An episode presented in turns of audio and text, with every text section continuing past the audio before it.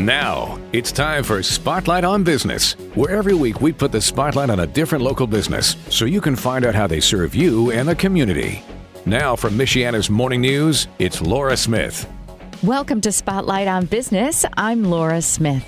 And every week we highlight area business people and uh, store owners and all sorts of different kinds of people who are truly making their lives in the community. And I am so grateful to have here my very own personal realtor. When I moved here two and a half years ago, I bought my home in Elkhart, and it was recommended to me not by one, not by two, but by three different people Oh, you have to go with Nic Wyse. He's really, really wonderful, and uh, truly, uh, I I trusted them. Some were family, some were friends, and uh, I had an incredible experience buying my home, um, which started the whole process started online during COVID while I was in New York, and Nic Wyse was here, of course, and um, he just took me through the process, the whole thing. We did it online to gather every aspect of it from from perusing properties to signing contracts and closing the deal and it was just all around a wonderful experience because Nic Wyse is so experienced at Remax Results, and he is also the president of the Elkhart County Board of Realtors. He knows just about everything that's going on and has a past, present, future. And we really need to have someone guide us because it's so tumultuous it feels right now not in a bad way but in in a lot of different ways from what happened last year with that huge boom to what's going on right now with interest rates. So Nic Wyse it's not for me to talk about. This is your expertise. Let's let's dig in today. Thank you so much for being on business spotlight again. And uh, tell us we're going to talk a lot today about the interest rates which i think have scared people just a little bit right well, a little bit for sure. And I want to thank you as well for having me on again and for that wonderful introduction. I really do appreciate that, Laura. You know, I enjoyed working with you and uh, yeah, I love what I do. So I think that probably showed up. Um, yeah, you know, when we talked last time, we did talk about interest rates, and I thought I don't want to come on here and be the interest rate guy that's always, you know, talking about the same thing, but they're really still what's on the top of everyone's mind. Um, as you're probably aware, the Fed just bumped the Fed fund rate three quarters of a point again.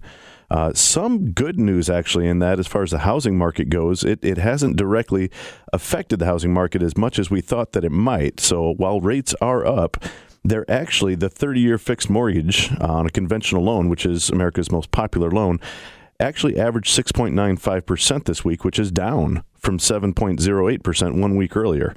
Uh, of Why course, is that?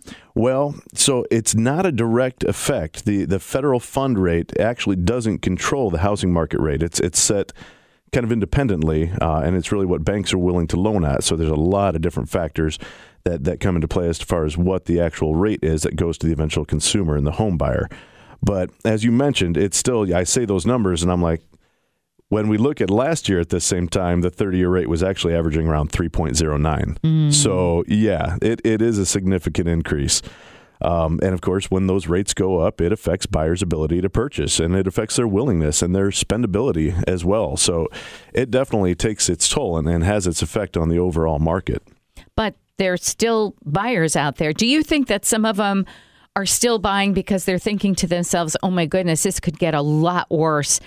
We don't want to, you know, miss another great window. So let's jump in at, you know, six point whatever and, and hope that uh, that's going to be, you know, lower than what it's going to be, say, a year or two from now. Is there any of that psychology going into it, do you think? Oh, I think absolutely there's some of that. And I think the overall expectation is that rates probably will continue to rise. Um, as we talked about last time, really, as long as inflation is still increasing, the need to to keep interest rates higher is going to to be a fixed thing and and that's probably not going to stop anytime soon so i know for you know we can again look at that evidence we just talked about people that are looking to buy a home, if they wait, there's a very good chance that they're going to end up paying more as, as their monthly payments because that interest rate is probably going to increase for a set amount of time. Now, it's not going to last forever. And, and we talked again last time, and I do want to hit that again that. Uh, you know, you marry the home, but you date the rate. And tell me about that because I was trying to figure it out again this morning and I didn't really get it. That's okay. So, if you find a home that you love and you're in a position to buy, we don't want people to be scared to do so. And and when we say the date the rate part, that's basically saying, okay, well, I may not love paying a seven percent interest rate right now. The expectation is that eventually, because these things are cyclical, those rates will come back down. Um, you know, a lot of the economists economists that I listen to have predicted that rates will probably come back down sometime around this same quarter next year. And uh, the rates that they're quoting us are probably going to be somewhere around four and a half. So we may never see the the three percent or even the sub three percent rates, you know, that, that we had during the uh, the pandemic era but we are going to see rates pull back down. That's the expectation. And when they do, there's always the ability there for the buyer to refinance get those rates back in line with where they want them to be and lower those monthly payments. Now, here's a real non educated question. Um, most people know this, but I don't. Um, so if they come down, even if you bought or got bought your house at, when it was in at 6.35 or whatever, and and it did go back down, does that mean it's adjusted? Don't, I, I was under the impression that once you got a mortgage at a certain rate, it's at that rate for the 30 years.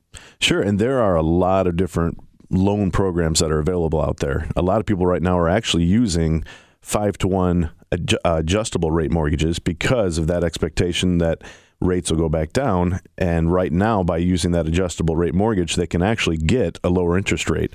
Actually, uh, the last time I checked uh, last week, those rates were actually at five and a half percent, so quite a bit lower than a 30-year fixed. And again, the reason to do that is because of the expectation that when they come back down, it doesn't matter that they've got this adjustable rate because you can refinance.